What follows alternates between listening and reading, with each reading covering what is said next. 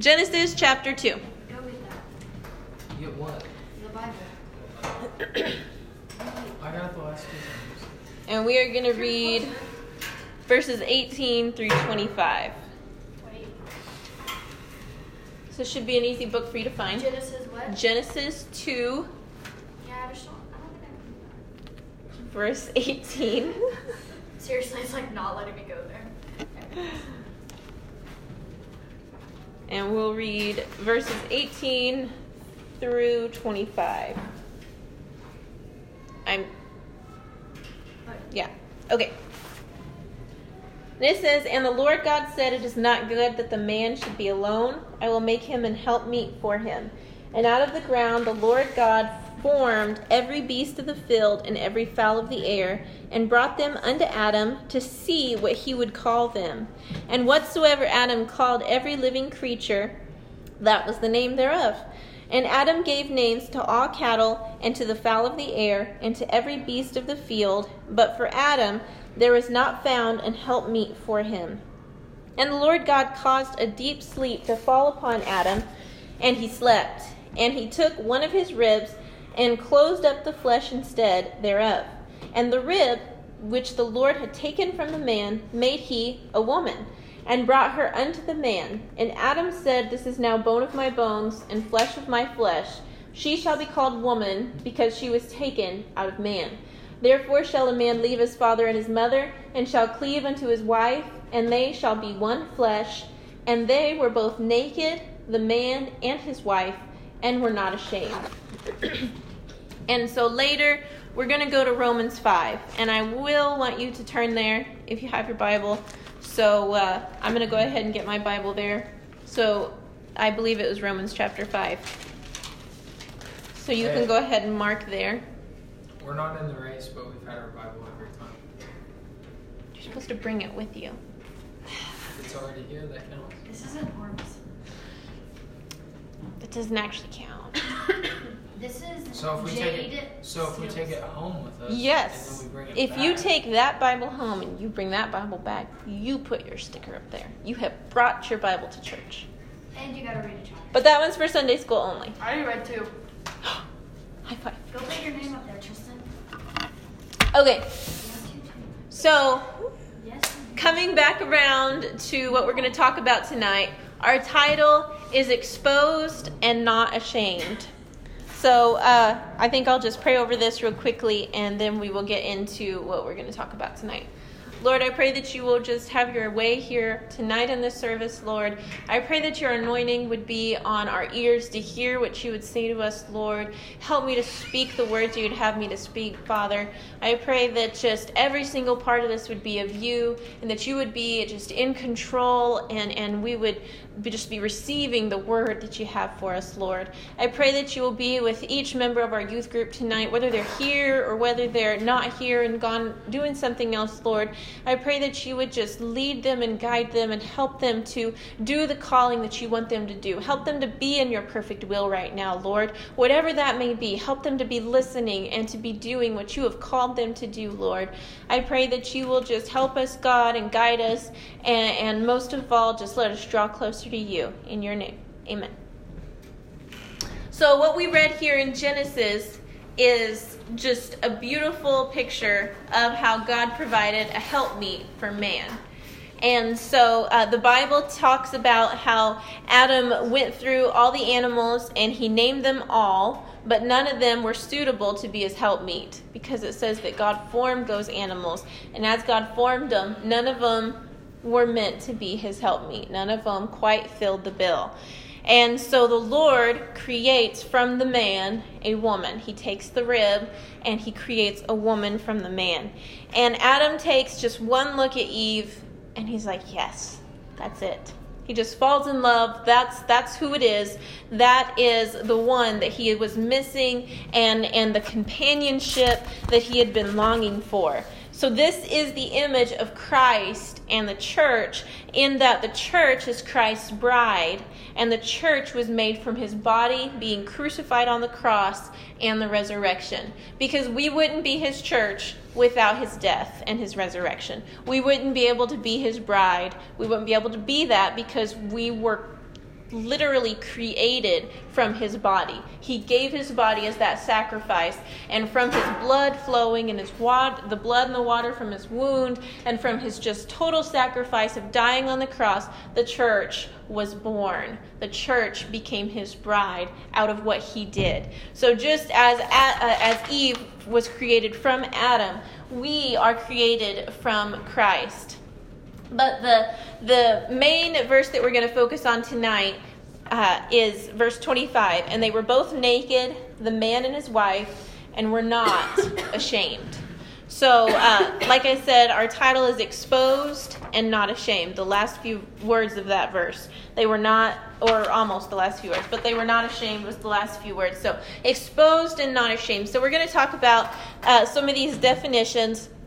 And the definitions of naked is not covered, bare, having no clothes on as a naked body or naked limb, uh, unarmed, defenseless, open, exposed. And then the meaning of exposed is laid open, laid bare, uncovered, bless you, unprotected, made liable to attack. So, also the definition of ashamed, affected by shame, abashed or confused by guilt or conviction of some criminal action, confused by consciousness of guilt or inferiority, by the mortification of pride, by failure or disappointment. So they were exposed, they were naked before each other, and they were not ashamed about it. They were naked and not ashamed. They were exposed and felt no humiliation. Uh, they were completely real with each other, and there was no hiding anything, no hiding any blemishes or flaws that may have been in their bodies. Uh, they weren't hiding it, they were just completely exposed to each other. Adam could see everything of Eve, and Eve could see everything of Adam. And it was perfect. It was still all right. They did not feel the shame and humiliation that uh, we may feel if someone saw us naked right now, because the fall of man had not taken place. Sin had not entered yet. So it was just it was just fine. But they were so real with each other. Sin had not been committed and it was still paradise. So then we know what happened next they ate the fruit, and the fall of man, it took place. They brought spiritual death into the world and separation from God. And I just want you to kind of take a minute to think of what a woeful uh, happening that this was to be eternally separated from your creator. Because we just read how Adam stood there while God formed those beasts while God formed the animals and and Adam was just right there and he was seeing it take place. He was face to face with his creator the one that made him and he was like oh so he was watching the animals take place. So this was a, a, a close and this was a personal relationship. And and whenever they ate of the fruit of the truth of the knowledge of good and evil that separated them from God, that separated them from their Creator. What once had been so easy for Adam to do was now impossible. He used to be able to have just the closeness with God, he was able to experience God just by maybe even just calling out his name. Hey, God, are you there? Yeah, I'm right here. Adam, what's going on? Oh, you know, not a whole lot. I've just been, you know, thinking about the names that I gave the animals. Oh, yeah, that's nice, Adam.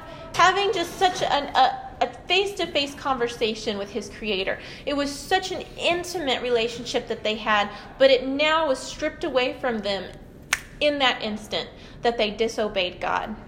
And so, uh, they uh, then they hid themselves because they realized that they were naked and they did feel shame because sin had entered. And then we know what happened. They were kicked out of the garden of eden and now uh, people have been eternally or people had been separated from god.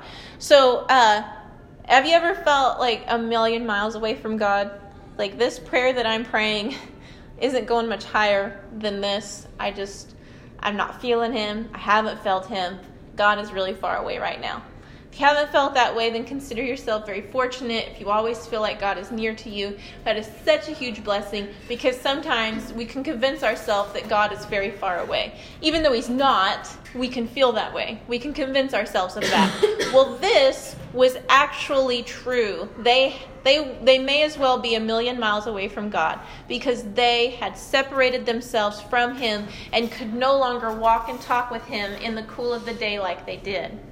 So, and then after the Garden of Eden, we also know what happened after that.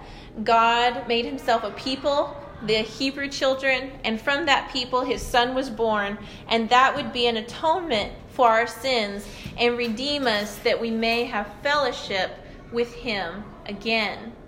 And so um, I have the definition of redemption here repurchase of captured goods or prisoners.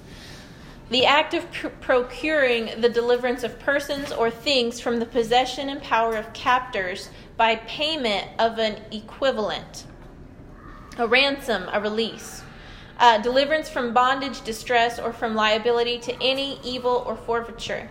So Jesus redeemed us. Through him we have redemption. He went and repurchased us so that we would no longer be separated from God. Have you ever seen the uh, seen one of those like cartoons or images of how there is man standing on one cliff and God standing on the other? And so then it shows the cross as a bridge for man to get to God. So that's what Jesus did. He bridged the gap so that we could once again have fellowship with God, so that we could once again talk with Him and have that relationship uh, as Adam did. And so uh, now let's look at Romans chapter 5. And we're going to read verses 1 through 11, and then I'll read a couple of the verses later on in the chapter. But we're just going to go ahead and read verses 1 through 11 because this talks a lot about Jesus and uh, how he, what he did. So, chapter 5, verse 1 Therefore, being justified by faith, we have peace with God through our Lord Jesus Christ, by whom also we have access by faith into this grace wherein we stand and rejoice in hope of the glory of God. And not only so, but we glory in tribulations also, knowing that tribulation worketh patience, and patience experience, and experience hope, and hope maketh not ashamed. Because the love of God is shed abroad in our hearts by the Holy Ghost, which is given unto us.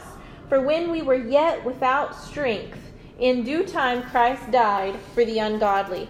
For scarcely for a righteous man will one man will one die, yet peradventure for a good man some would even dare to die.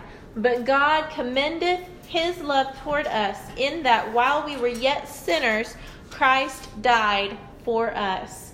Much more than being now justified by his blood, we shall be saved from wrath through him. For if, when we were enemies, we were reconciled to God by the death of his Son, much more being reconciled, we shall be saved by his life. And not only so, but we also joy in God through our Lord Jesus Christ, by whom we now by whom we have now received the atonement. And so atonement is an agreement, concord, reconciliation after enmity or controversy.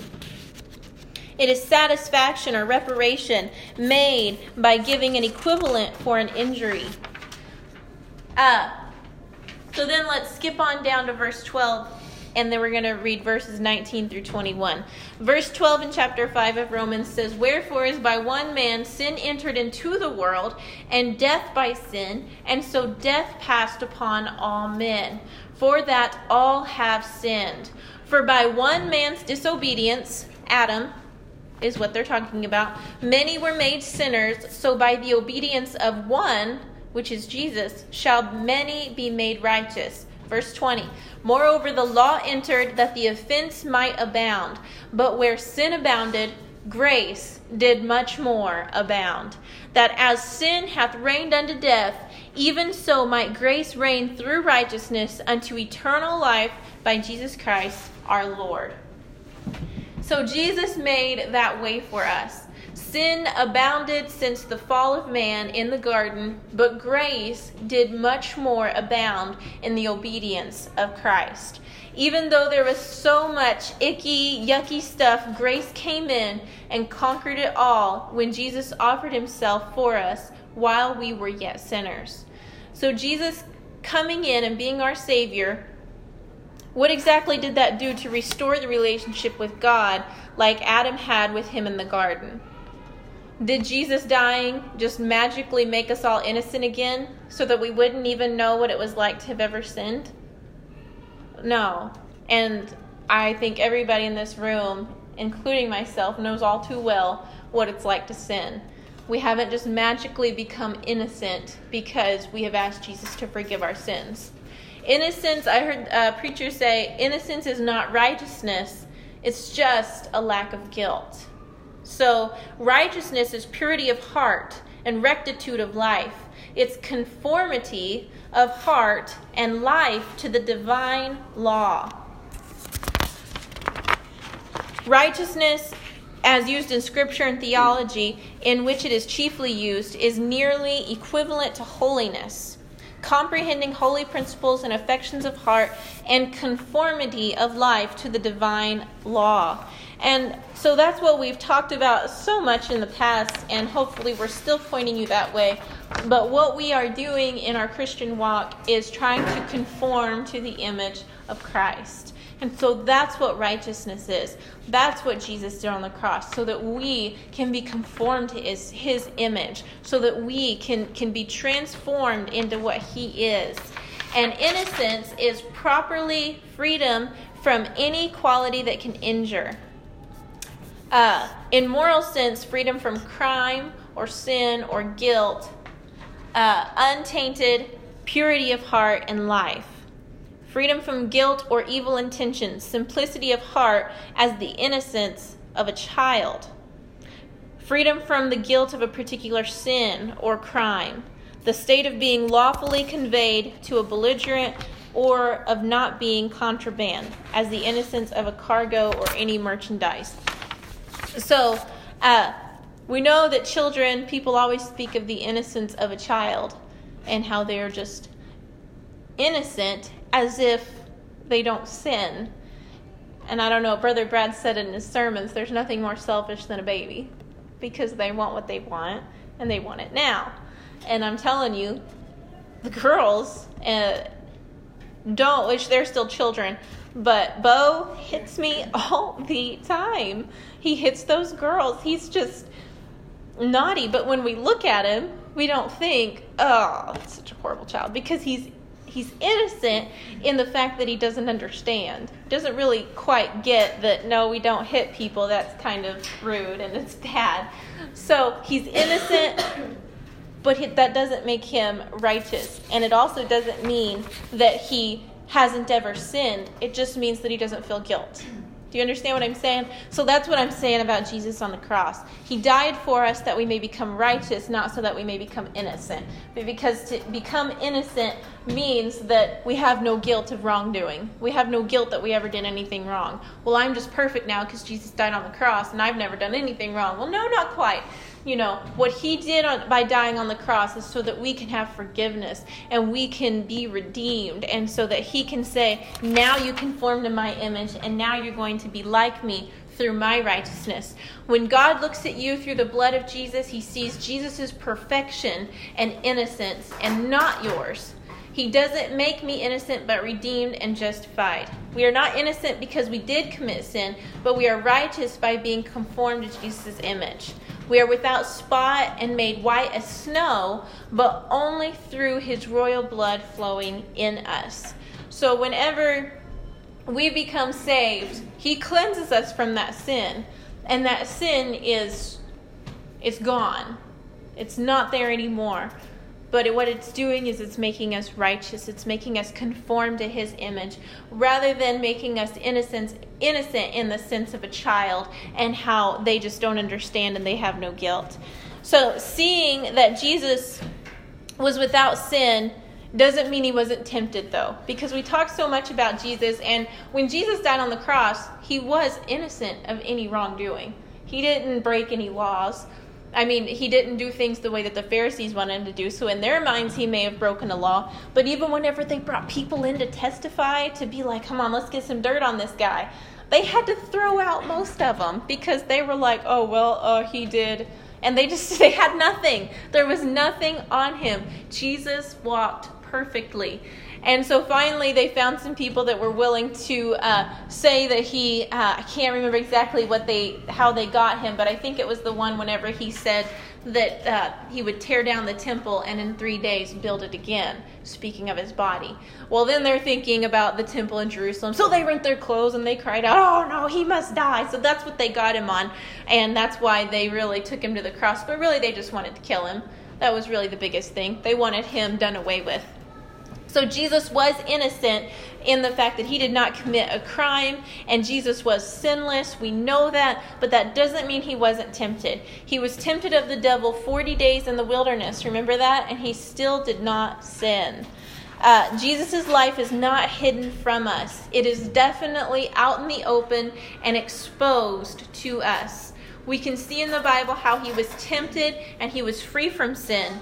And Jesus has upheld his end of this intimate relationship with us as his bride by showing us his true self. He didn't hide anything. There wasn't any secret sin hiding in Jesus' heart. It was all out there in the open. And he was sinless. He was perfect. He he bared everything within him and he showed it to us in the life that he lived. And we can see that from the scriptures. So what about us? Have we showed him who we really are? Have we become a closed, have we become exposed and naked before him, revealing our true identity? He wants to know us and have that intimate relationship with us, like Adam and Eve did in the garden, by being completely exposed to each other and yet not ashamed. Because, like I said in the garden, between Adam and Eve, they couldn't hide anything. They could have, I guess, but they didn't need to. They didn't want to. They had such a, a, pure relationship, such a close relationship, and there was no sin going on in the garden, and they did not need to hide anything. They were completely open and exposed to each other. So, we need that relationship with Christ. We need that intimate relationship where we are completely exposed and showing everything we've got to Him and yet not ashamed? Why would we be afraid to show our true selves to Him? He said in His Word that we can come boldly to Him. And uh, I'm going to read three verses in Hebrew chapter 4, verses 14 through 16. Seeing then that we have a great high priest that is passed into the heavens, Jesus, the Son of God, let us hold fast our profession. For we have not an high priest which cannot be touched with the feeling of our infirmities, but was in all points tempted, like as we are, yet without sin. Let us therefore come boldly unto the throne of grace, that we may obtain mercy and find grace to help in time of need. And that's just such an awesome scripture. He invites us to come boldly before his throne. So, what I wanted to get at tonight is be exposed before him. Show him your true self. Bare your heart before him. Your mistakes, everything, your character flaws, your failures, your selfish tendencies, your secret lies, your struggles, your dreams, your ambitions, your hopes for the future, your desires, anything and everything. Let it be completely transparent before him so that you are exposed to him. He can handle it. He can he can be touched by it. And that's that's the beautiful part of this scripture right here. For we have not an high priest which cannot be touched with the feeling of our infirmities. The high priest had to obey so many laws. They, they, before they went into the Holy of Holies, they had to go through so many things before they could go in there that I'm sure if somebody who was just desperately needing a touch from God, maybe they had, had just witnessed their, their their husband or their wife dying, you know, something like that. They couldn't run and grab the priest and be like, please help me, you know, because, oh, you can't touch me right now. I'm going into the Holy of Holies. I have done everything perfectly and you can't touch me. Jesus is not like that. He can be touched by what we have.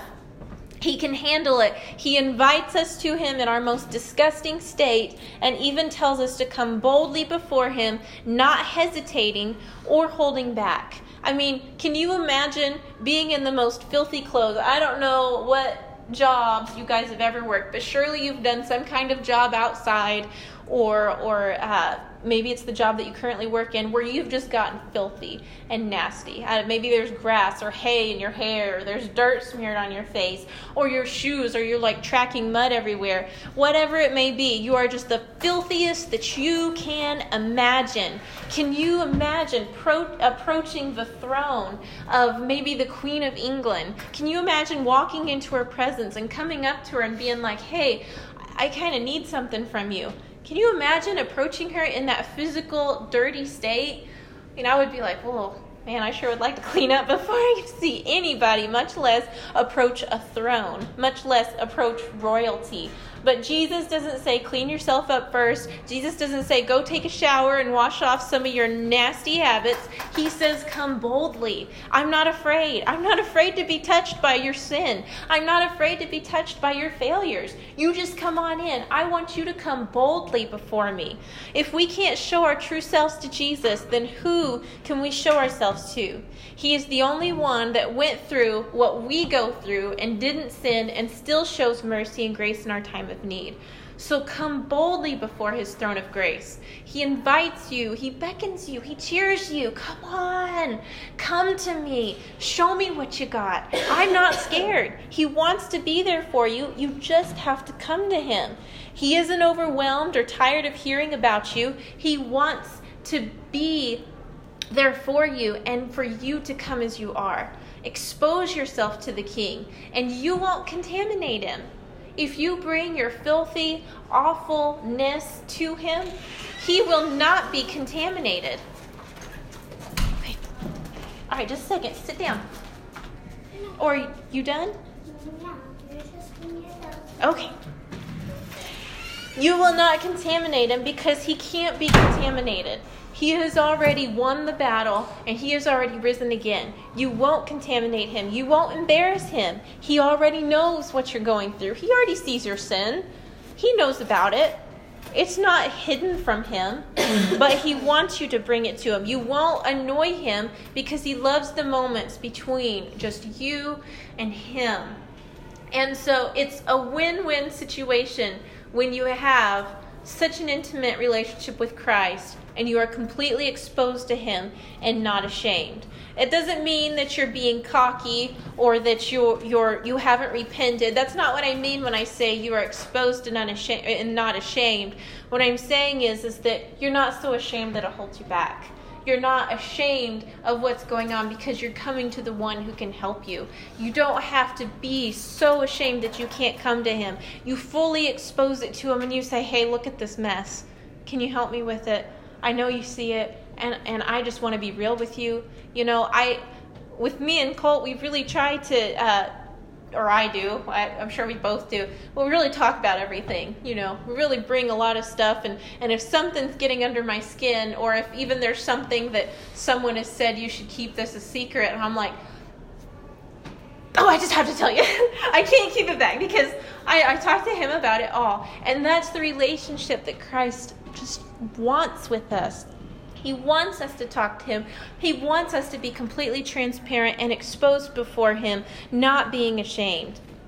So, uh, so, not being ashamed simply means you have been redeemed and forgiven, so you need not cower in the corner or hang your head as you approach the throne. He said in that scripture, Come boldly. That doesn't mean you have to hang your head and go, Oh, I've done it again, Jesus. But he, you can come boldly. You know who He is, and you know what He's going to do for you.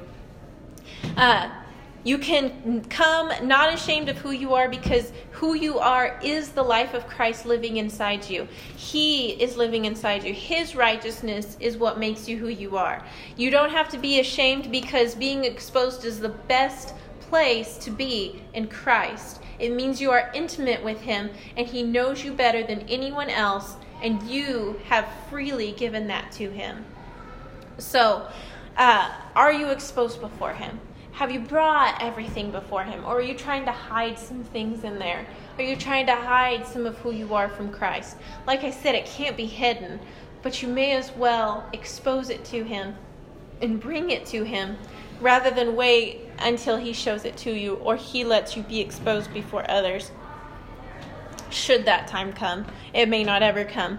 But Are you living in an intimate relationship with with him? He loves you and he wants you and he calls you. So just don't leave this room until you've exposed yourself to him and are not ashamed in his presence.